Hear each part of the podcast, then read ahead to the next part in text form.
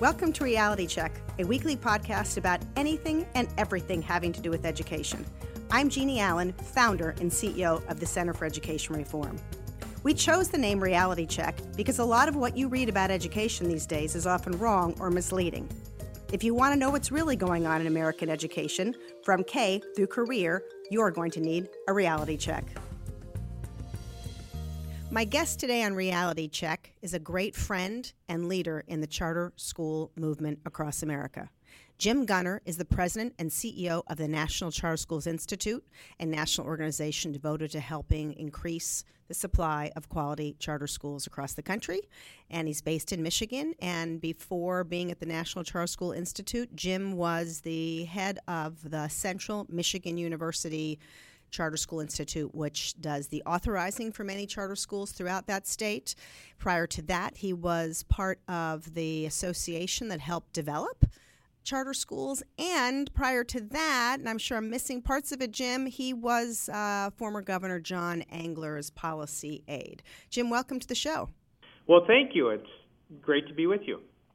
Well, I am so glad we are talking today of all days because um, once again, charter schools are in the news all across the all across the country. And um, let's just start though by having you share a little bit about what you guys are doing at the National Charter Schools Institute. Sure. The institute is an organization that focuses on helping people implement the charter school idea. We primarily work with authorizers and boards and schools, believing that if the three of those are aligned and focused, that they're going to win more for our kids in our country. Okay, so tell uh, most people out there probably don't know what an authorizer is. I am guilty of using that word out of context. Uh, how does that work, and why is it different than what we see in traditional public education? Great question. Chartering fundamentally is about improving public education for all kids. And one of the ways that it does that is it creates an alternative provider of public education in a community. And so for a new school to be created, it needs to be, quote, authorized, meaning given approval to start up. And there are agencies designated by state legislators to do that work. For example, in my home state of Michigan, that authority was given to state universities, community colleges, and school districts.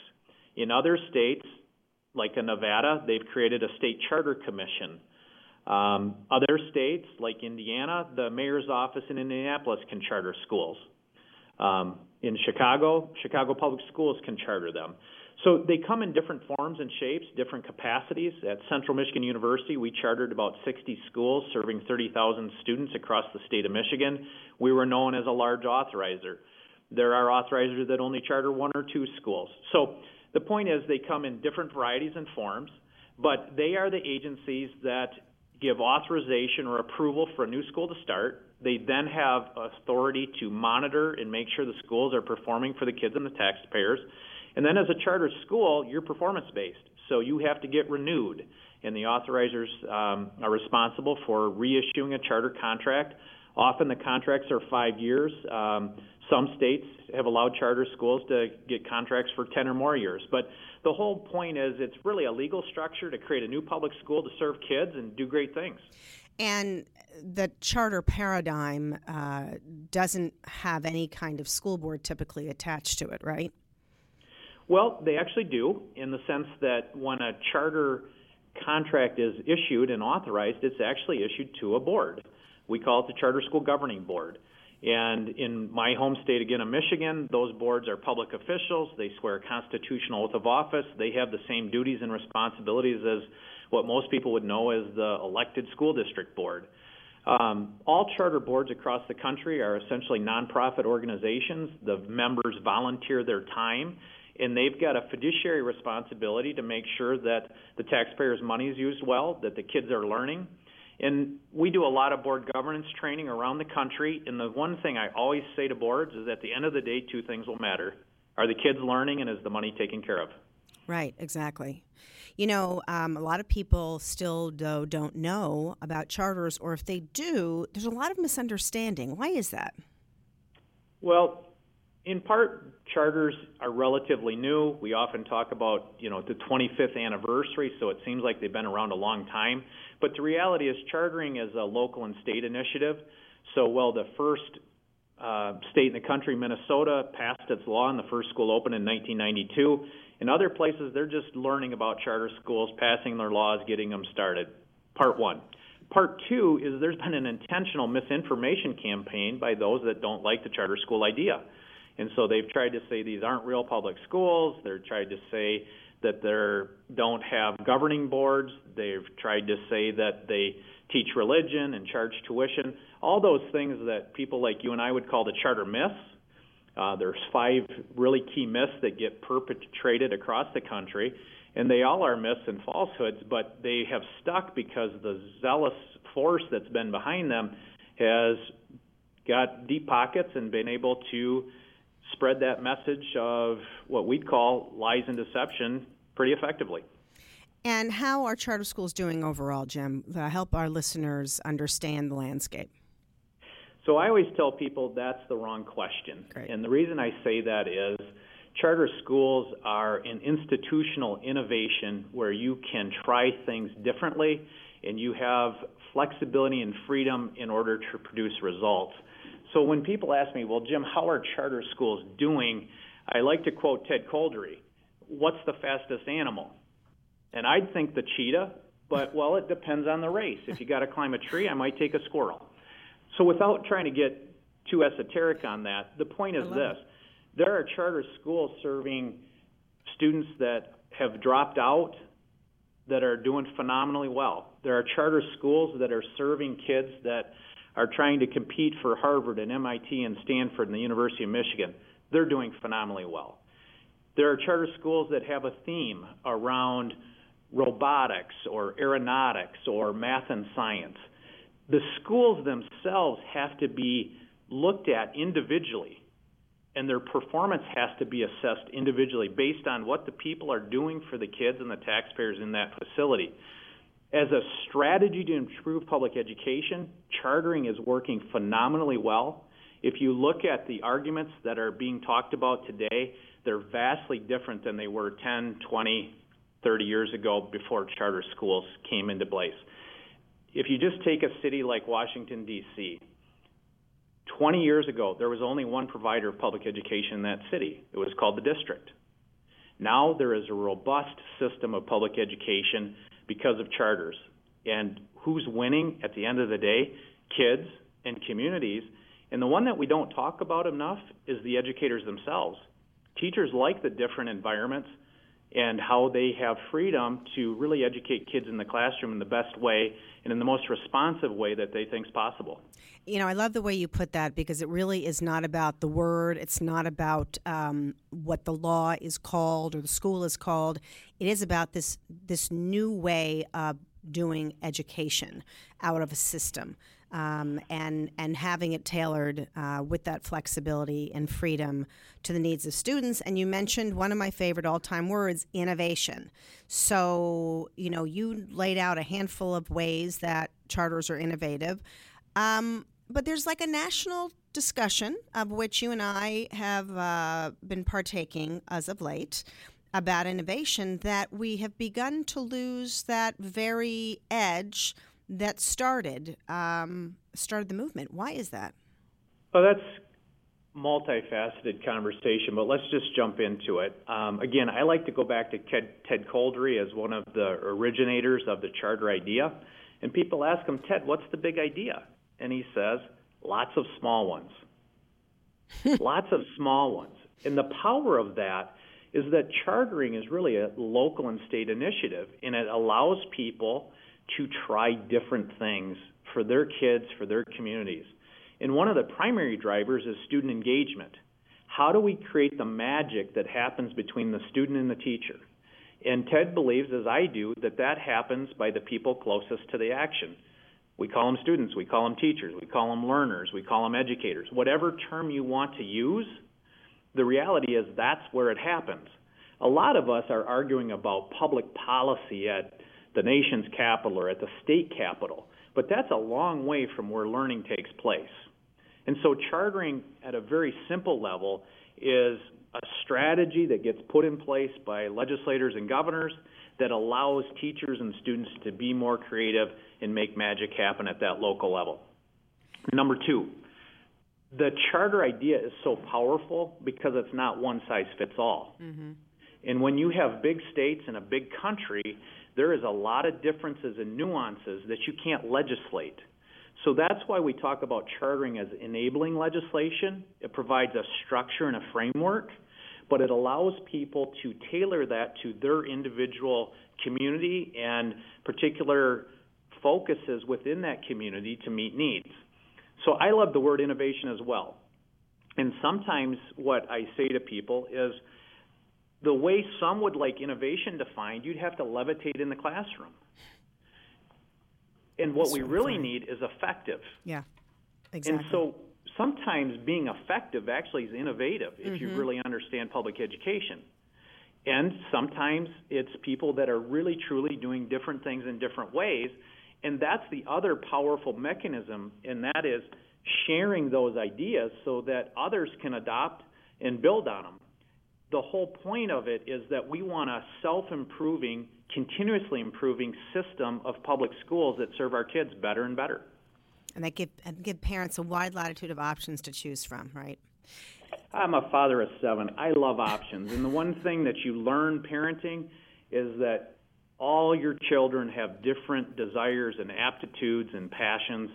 And right now, if I told you we have a kid in a charter public school, in a Catholic school, and in a traditional public school, you'd be welcome to the Goenner family. We're taking advantage of choices based on our kids' needs. And that's really what that's really what it's all about. I guess that's one of the reasons I was stunned to recently learn that um, the head of the authorizer in Washington, D.C., which has been a really strong body for years, actually said that he didn't want to, uh, he wanted to slow down growth. He didn't want to get beyond 50% because DC public schools needs enrollment growth too. And I thought that was so strange. And this is not to get uh, personal at all, but there is this, there is this uh, kind of crosshairs, if you will, going on in the charter movement. Some people call it the charter sector, where some folks don't think it should just keep growing. They actually think there should be some balance. And when I think about what you just said about your seven kids, Jim, and the thousands of parents out there that aren't being whose needs aren't being met, I think to myself, why would why would we slow options? Why wouldn't we continue to accelerate, considering how little our kids still know and are able to do at grade level? That's a conversation that's happening around the country in different areas, particularly the uh, cities that were the early adopters of chartering because there was such a great need and parents flocked to those schools in such numbers that you know just like you're saying they are now serving 50% of the students in that community um, our economist friends would call that creative destruction where a new product comes in, it's so much better that it puts the old one out of business. Great example people use would be the landline phone and the cell phone, or the eight-track tape to, you know, music streaming. In public education, we have had some districts that are on the verge of financial collapse because they have lost so many students and they've not been able to adjust or right size. Mm-hmm. And that's the policy dilemma that I think the issue you raised is really getting to. And, you know, the question um, back to old IBM can you make the elephant dance?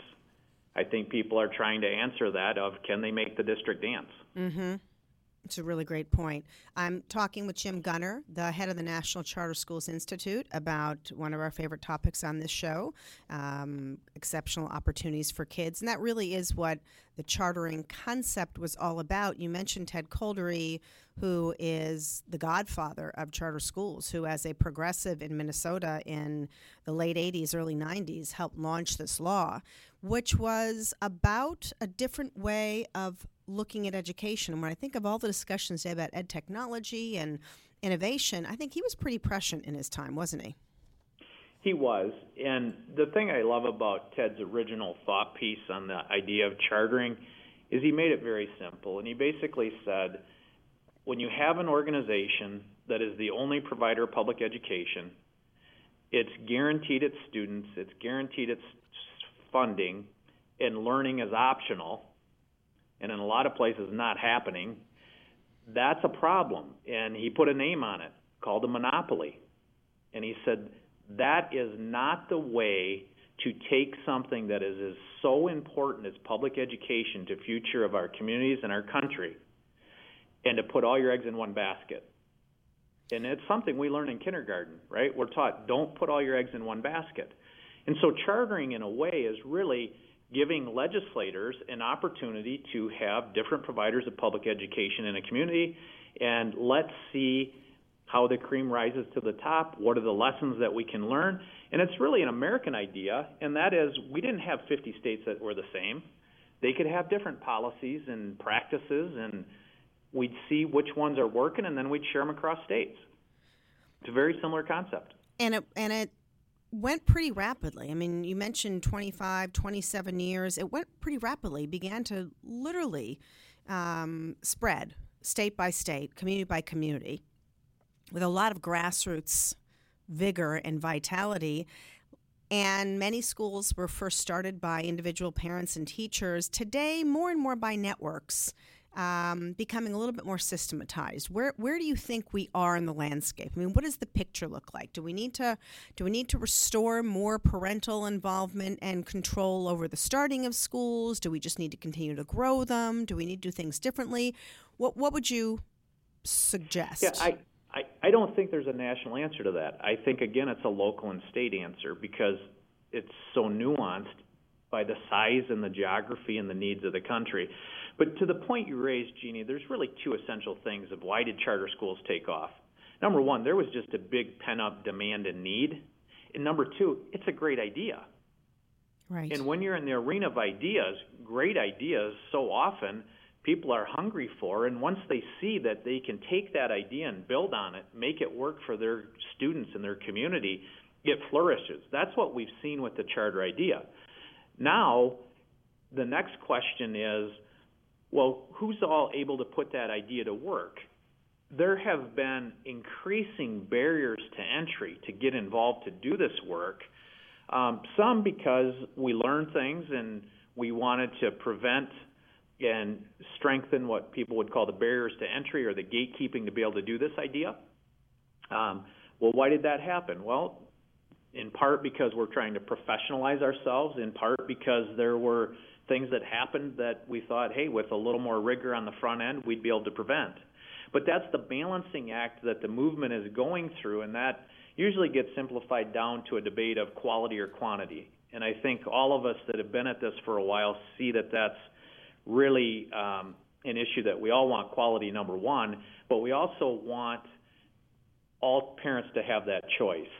And they don't all have that today. And so the question is, how do we give parents not only a choice, but a quality choice? And what I like to say, using my family as an example, choice is. Mm-hmm. Because you've got kids that need different aspirations, different needs, different desires. So fundamentally, this is about getting kids educated. And many people often ask the question why can't it be done in traditional public schools? So, as we start to wrap up here, and you've touched on a lot of it, but summarize for folks who aren't and don't have the luxury of doing what we do every day. What is it that's missing that obscures the process for people who don't have any other option? Two answers. Number one, it can be done in traditional public schools, and in many places it is being done, and we applaud those. We're huge fans.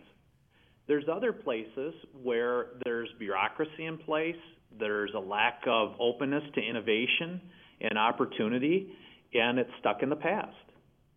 And so the charter idea really brings a couple things to the whole of public education, and that is one, it's like a speedboat. So it, it can be adaptive and nimble and responsive to needs. And two, it is a way to provide those choices that we've talked about, but also to show the way. Mm-hmm. We're now seeing districts and superintendents. If I could count over the years the number of superintendents that have whispered to me, Jim, I really hate those charter schools as a superintendent, but when I want to retire, do you have a job? Because I'd love to take that freedom and flexibility and do great things for kids.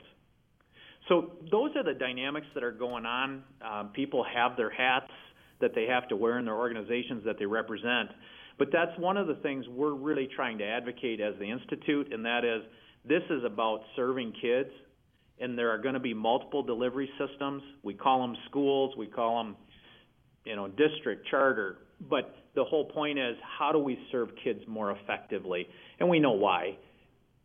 The importance of education to the economic prosperity, to the health and well being of the students and our citizenry is just imperative. It truly is. Thank you so much, Jim, for spending time with me today. Where can people uh, reach you or learn more about the Institute? Sure. You can visit our website at www.charterinstitute.org. Um, you can see us at state national conferences, and you can also call us. But we are here to help people implement the idea well so that they're serving kids and taxpayers and we're also big advocates. So if you want some help with strategy or a partner to win for kids, you can count on us to be with you. I love it. You are terrific, Jim. Thanks again for joining me. Jim Goenner, National Charter Schools Institute, has been my guest today on Reality Check. Thanks for joining me. Thanks for listening to this edition of Reality Check. You can subscribe to Reality Check at iTunes, Google Play, Stitcher, and tune in and never miss an episode. Visit us online at edreform.com and follow CER on Twitter at edreform and me, Jeanne Allen. I look forward to exploring the world of education with you and another prominent guest next time. See you then.